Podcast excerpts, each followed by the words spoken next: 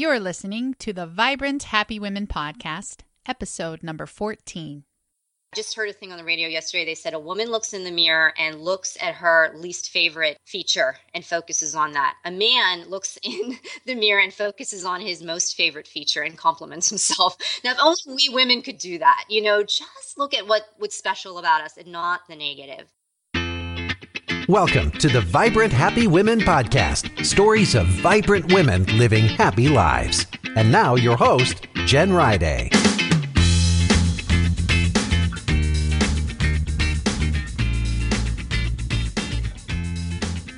Hey there, I'm Jen Riday, and this is Vibrant Happy Women. On our last episode, I had the pleasure to chat with Chris Vaughn, and she shared her story of learning to slow down and live a more authentic life. She inspired me to want to go sit on the front porch and have uncocktail hour with my husband. And if you don't know what that is, be sure to go back and listen to that episode at JenRiley.com forward slash 13. Today, I'll be chatting with Lori Jones. Several years ago, Lori was devastated to learn that her soon-to-be-born baby, Riley, had a severe heart defect. Lori shares her story of coping with that struggle and allowing her problem to become a time of growth.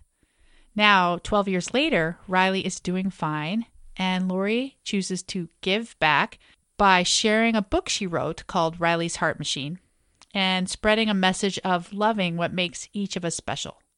Lori also gives back by volunteering on the National Board of Directors for the Children's Heart Foundation. Lori also loves all Pittsburgh sports teams and enjoys running five Ks. We'll go ahead and get started with that interview. Welcome to Vibrant Happy Women, Lori. How are you doing? I'm great. Thank you for having me, Jen. Yeah. So we like to start out our show with our guest's favorite quote or a personal motto. Do you have one that has guided you throughout your life? I do. And actually, this is something that I just, it's actually a new mantra that I've been saying to myself, lead with love. And I have found that if I take any situation and I'm going to start to maybe react to something, I kind of take a step back and think, lead with love, whether it's tech re- you know, texting somebody, commenting on a Facebook status, something. I always think, what's my motivation? And can I just lead with love? And it usually cures a lot of potentially bad situations. It calms strife. It's just helped me a lot. And I've been using it a lot recently. Hmm, that's awesome. And so when I heard you share that, I thought, oh, I would love to do that. So a lot of times what happens for, for me and probably some of our listeners is you get caught up in rushing, right? And then you forget to be mindful. Do you have trouble with that, or have you figured out a, a trick? I totally agree with that. You know, not a tr- I think just taking, like what you said, stop rushing. And when we are quick to kind of answer something, somebody in a negative way or respond to something, if we just take a few moments to maybe keep our mouths closed and listen, or listen with our hearts, that has always helped me. So I think just taking a deep breath. I think in most situations, give yourself a moment to really think about what you're doing. And I think it usually ends up always a positive situation if you just take a break, take a breath, and then lead with love. Yeah, great. So, Lori, let's jump into our next topic, your personal low point. In the introduction, I shared about your book and your daughter's heart defect. So would that happen to be related to your low point? It is. It is. You know, I've had several throughout my life, and I found that each of those low points results in growth. And if you really take the time to use those moments as those bad times as gifts to look inward, to reflect and grow, it usually results in something positive. However, this situation with Riley, my daughter, did actually result in probably the biggest impact of my life so far. I was twenty-four weeks pregnant with her when I actually, a little bit of backstory, we I had one daughter at the time who was healthy. We had lost some babies for brain defects, actually, ironically. So she had been checked out thoroughly and everything was perfect. So I was just at a routine exam when the O B said to me, I can't find her heartbeat. And then it was, okay, we after a sonogram, we finally found it, but it's half the rate it should be. He thought he was going to have to do an emergency C-section at that point. And like I said, I was only twenty-four weeks pregnant, and I really desperately wanted this child after all that we had been through. And it was heartbreaking. It was scary. But we moved forward, and I, we found out that her, you know, she could get a pacemaker eventually. Um, she could survive this. And it was, it was through, actually through her and through my writing when they came together And I actually took the time. She was about two years old when she got, or a year old when she got her first pacemaker. But I was sort of struggling with some things and I wasn't sure. So I, I just took to writing like I usually do. And I wrote down, you know, what if she has a problem with this? What if she doesn't want to be different? What if she struggles with having to go to the doctor and having this thing that's hers? For her, it was sticking out. It was in her belly. You know, you could see it. Scars. Well, take us back just a little bit. So paint this picture a little more. So you were twenty-four weeks pregnant and you found out, but then you carried her to yes. term? Yeah. And then what happened after birth? Right after birth, her her heart rate had stabilized. So we knew, you know, what happened was it was probably a child's heartbeat should be about one hundred forty beats a minute in utero and for a while after. Hers was about eighty. And we thought at delivery, we did a C-section because they wanted to make sure everything was, you know, not to put her under more stress. They weren't sure. She could have, there was a chance she wouldn't survive. There was a chance that she would need immediate surgery. There was a chance that she would need a pacemaker. There was a chance that she, there could be other defects involved. We weren't sure. So um, it was actually right before Christmas. I remember that the the O B came into my room and said, Lori, this is going to be our Christmas. This is going to be my Christmas miracle for me. And I know everything's going to be okay. Aww. And there was like, you know, Christmas music playing in the background. And she was delivered and actually stabilized. So her heart rate continued to deteriorate throughout the following year. So she went from having about one hundred and well, it was eighty. By the time they finally said we need a pacemaker in her, it was about thirty-nine was her resting rate, which is very low for a child. Whoa. Yeah. Yes. So it was scary. You know, a lot of monitoring, a lot of praying, a lot of everything, but she was she was a trooper. And, um, you know, we were only in the hospital for three days with that. She came home. She did well. And she's doing well. So she's had another general surgery and another pacemaker surgery since then. But she's a relatively normal kid right now.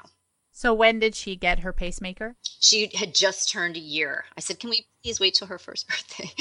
her first birthday. So it was right after her first birthday. So for throughout that first year, it was just a lot of monitoring and, and worrying. But she did fine with the surgery.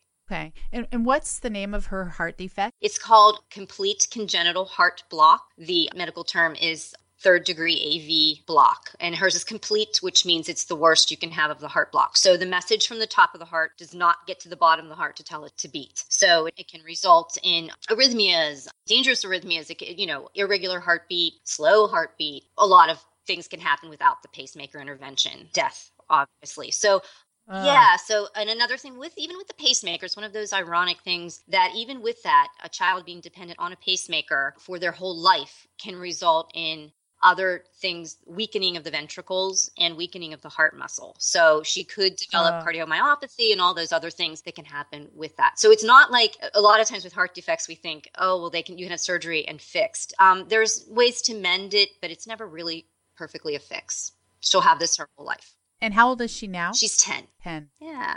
So tell us a little more about how it's been for her.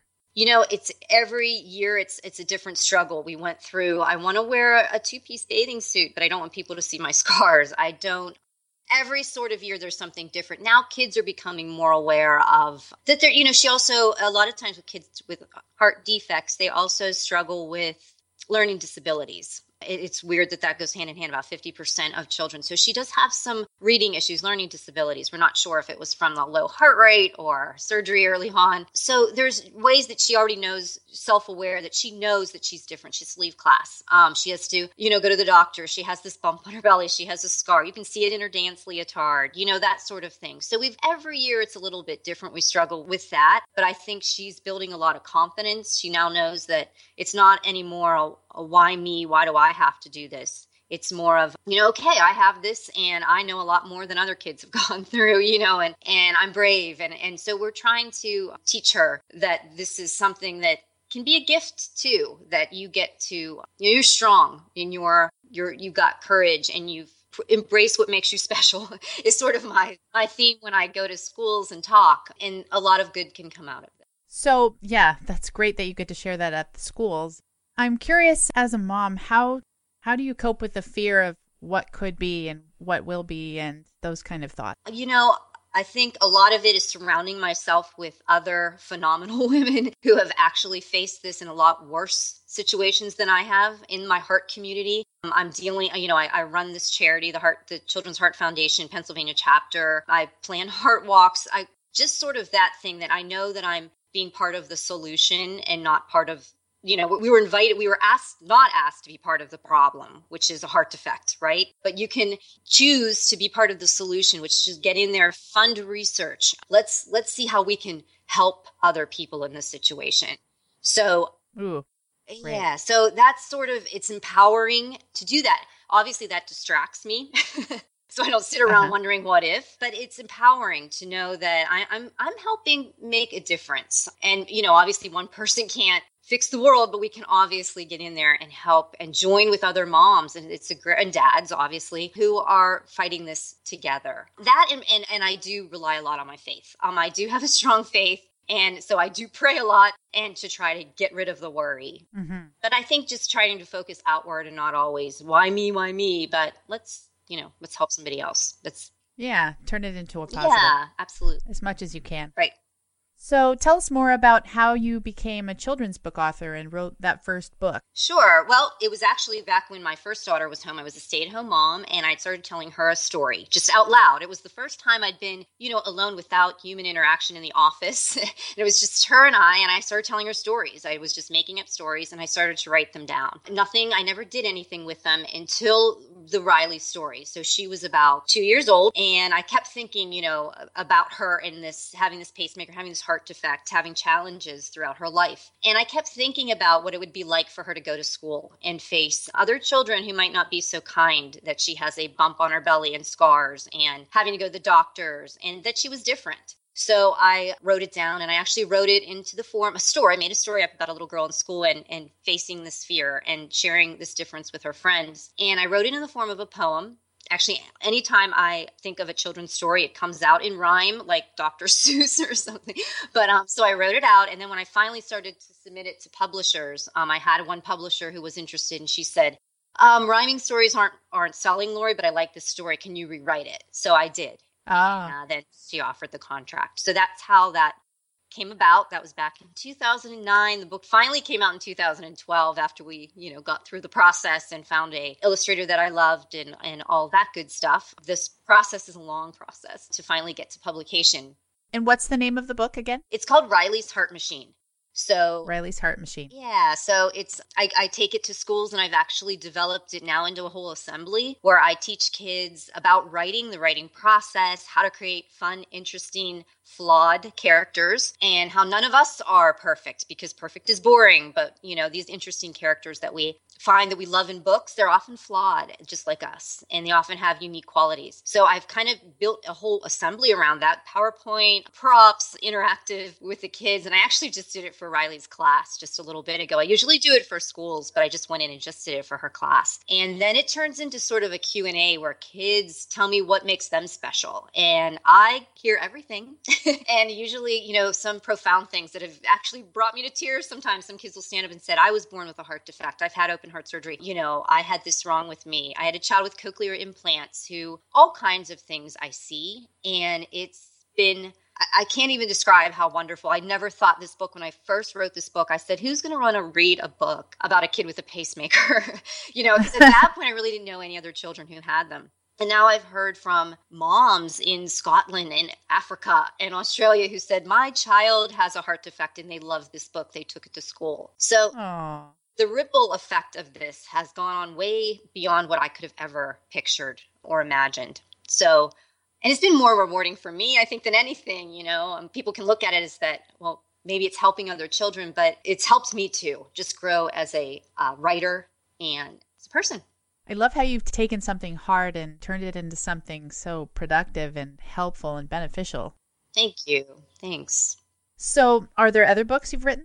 Yes. Well, based on uh, my experiences with talking to kids, I'd actually written another story called Confetti the Croc. And it was about an alligator, a crocodile who is He's orange and he has polka dots and nobody wants to be his friend. And they mock him in the bog. But he's proud of himself and he likes it. And because of that, he meets another monkey who's similar and they become great friends. And everybody else wants to join in. And once they do, they share what makes them special and different. You know, the, the pelican has more toes than he should. And the turtle actually has a soft spot on his shell. So they all become friends. And I wrote that. I wrote part of the story way before I became an author. But I took it and I expanded it and added in the other animals because of my experience with talking to these kids in school and how they really did just want to be heard and their story heard, and they wanted to be accepted and not laughed at, you know, or they wanted to share maybe something that they had never shared with other classmates before. So I wrote that, um, Confetti the Croc, and actually worked with a local illustrator here, and we sort of, we self-published it together,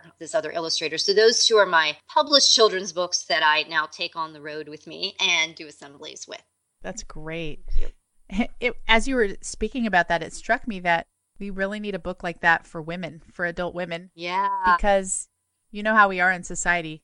Creating this image of the perfect woman, whatever that is, doesn't exist, but we all kind of know what it is and believe in it. Absolutely. And I wish we could tear that apart and really celebrate diversity, like you're saying. Absolutely. And, you know, one of the funny things when I when this book was getting ready to come out, Riley's Heart Machine, I was questioning myself. And I kept saying, oh, my goodness, my story is going to be out there. What if people don't like my story? What if people criticize me? What if this? And I kept thinking, oh, my goodness, this is I'm doing Riley's story. You know, I'm living it. You know, in the, the little girl in the story was questioning, sharing with the world. And there I was doing it and doubting myself. And and then when I finally realized that, it was it felt good to say, you know what? Some people might not like it. That's okay. And not everybody's going to think this is a good book.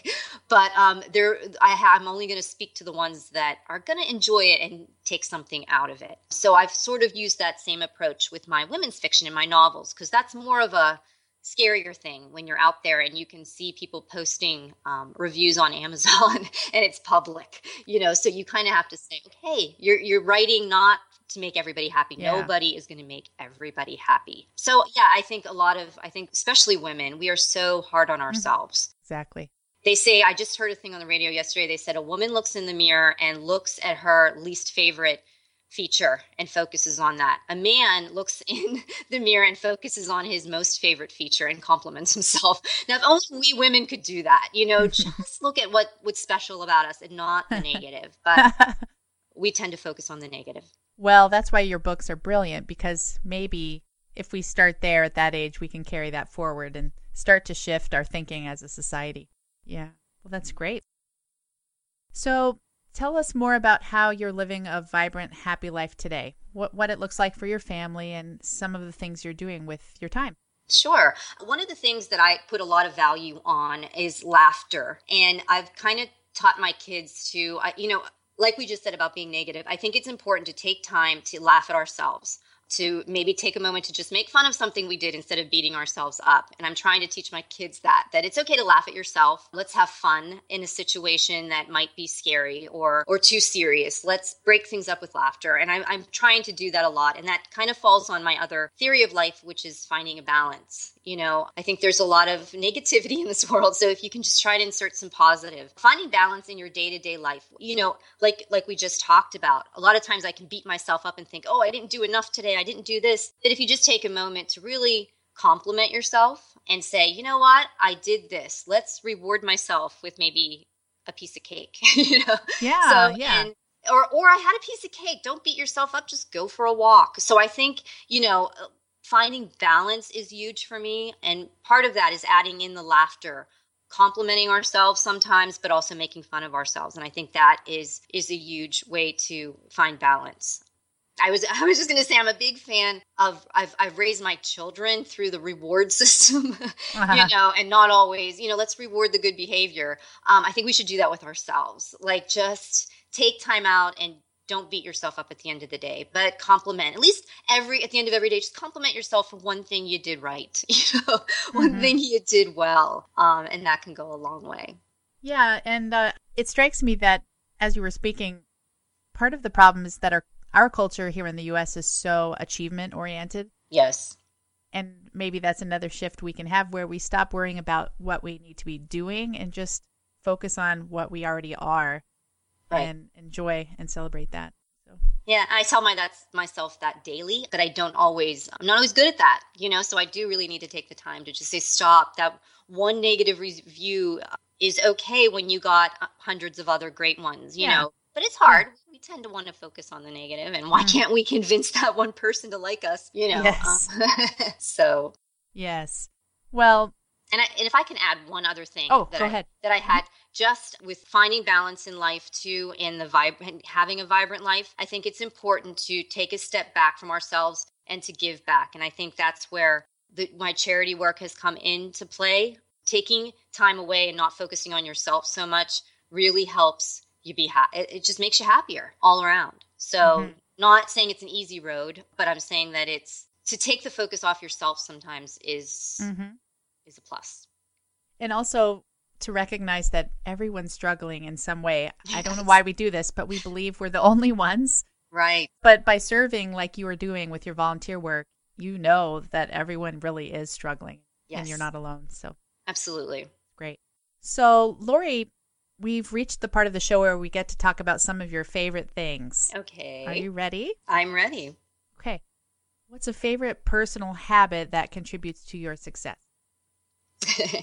Well, we kind of just talked about that, but it's the reward system again. So what I do is even if I'm writing, and let's say I have a big thing that I have to get through and something that I don't want to do, editing or whatever it is, I just give myself little increments of work.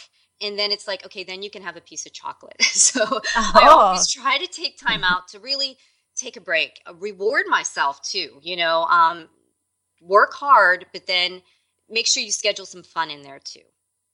Yeah. So that's sort of, and I try to do that sort of every day. And, you know, one thing that I always try to say is doing a little bit of something for my mind and my, my, or my body, mind, and spirit. And if I can like maybe tend to each of those things every day, by the end of the day, I'm typically feeling balanced and happy.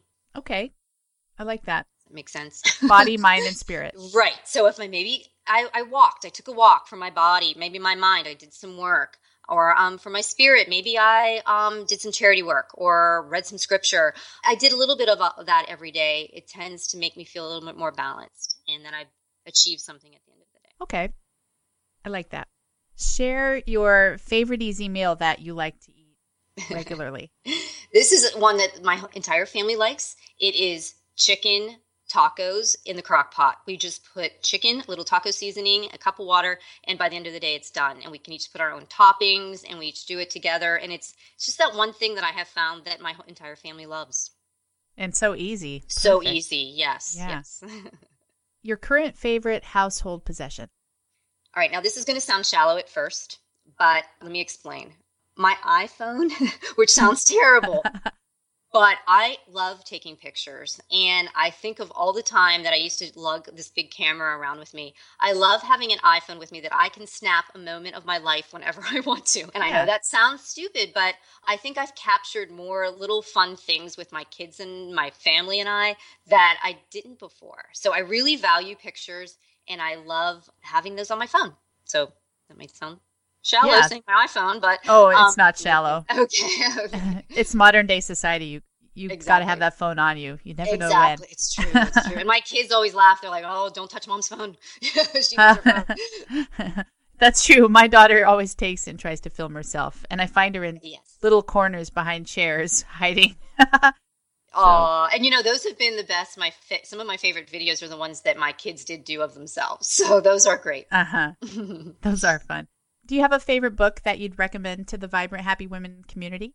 Well, you know, I, I have a theory of my, my books. I broke them out into three categories. My favorite personal book from, and, and this is for actually my writer friends out there, if there are any writers out there, Bird by Bird by Anne Lamott. She usually writes very funny spiritual books, but this was all for writers. And I use a lot of her little tips and things throughout there. So if there's any writers out there or artists even, Bird by Bird by Anne Lamott is one of my favorites. And I have two books that, this is going to, again, sound silly, but I think everybody should take time to read something for personal growth, for personal pleasure, and also something that makes you think. And I think for personal pleasure side, I think my very favorite book in the whole world was The Thorn Birds, because it was just romance escape.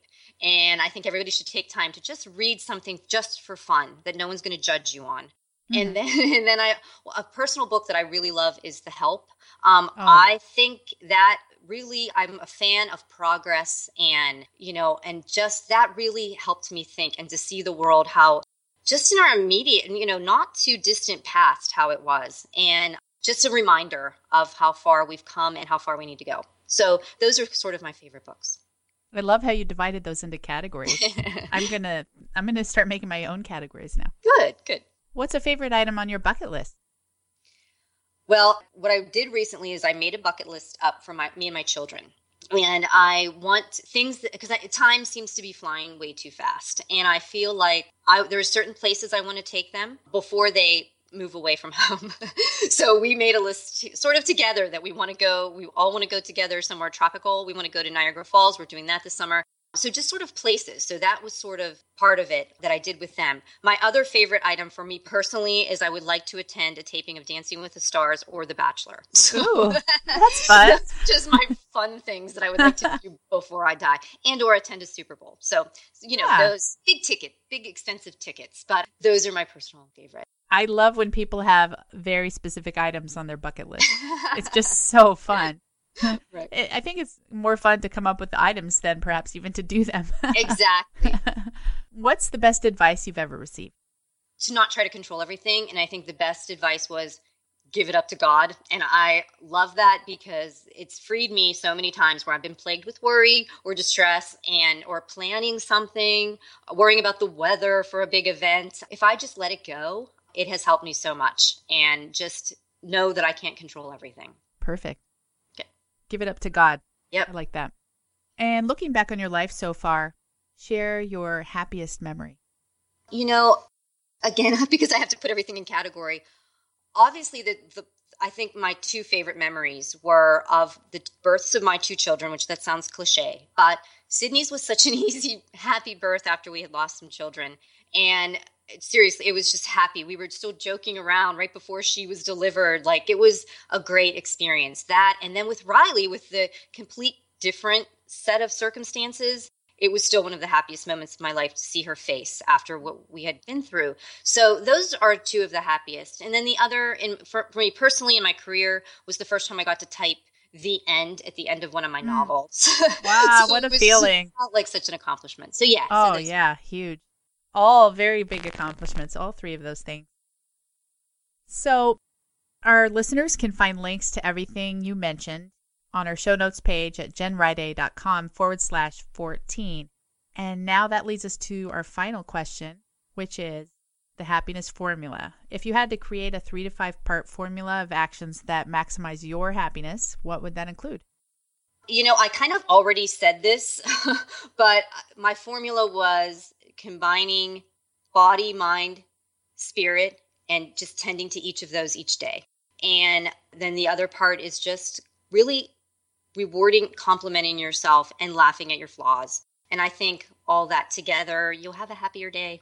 Lori, I've loved listening to your journey and your bits of wisdom. You, you're definitely a thinker, and I like that. That's oh. probably why you're such a good author. So give the Vibrant Happy Women community a parting challenge that we can think about or work on in the week or month ahead. Sure. At the end of each day, right before you go to bed, just say, how did I compliment myself today? And then compliment yourself on something you did, and then laugh at something that went wrong. And I think at the end of each day, then you can just go to sleep and be happy. Oh, that's brilliant. And so easy. Compliment yourself and laugh at something that went wrong. Yeah. That's great. And and children do the both of those things so naturally. Exactly. They do. Yeah. It's true. Lori, thank you so much for being on the show. And again, sure. Our listeners can find links to everything we discussed by going to JenRiday.com forward slash 14. And we've learned so much from you. Thanks for being here. All right. Thank you, Jen. Take care. Bye-bye. You too. Thank you so much for joining us today. I was so inspired by Lori and how she's trying to give back and make the world a better place. She's amazing. Be sure to join me next time when I chat with Sarah Dobson. Sarah is struggling or perhaps thriving despite having Camurati-Engelmann disease. This is a, a bone disorder that causes, for her, great pressure on her brain. And Sarah is so inspiring because I have a quote I'll share with you, a little foreshadowing of what's to come on our next episode. She said, "It's really helped me to get clear on what matters to me in terms of how I want to spend my time, how I want to live my life when I've got this disease kind of hanging over my head in that way. It really makes you think twice about what matters and knowing in a very real way that life is short." And as morbid as that can be sometimes, I actually think it's kind of a blessing to have such clarity around that. Sarah is amazing. She doesn't have any self-pity about having this disease, and she's trying to make a difference. So be sure to join us next time. And thank you so much for being here today. Take care. Thanks for listening to the Vibrant Happy Women podcast at w w w dot jen riday dot com.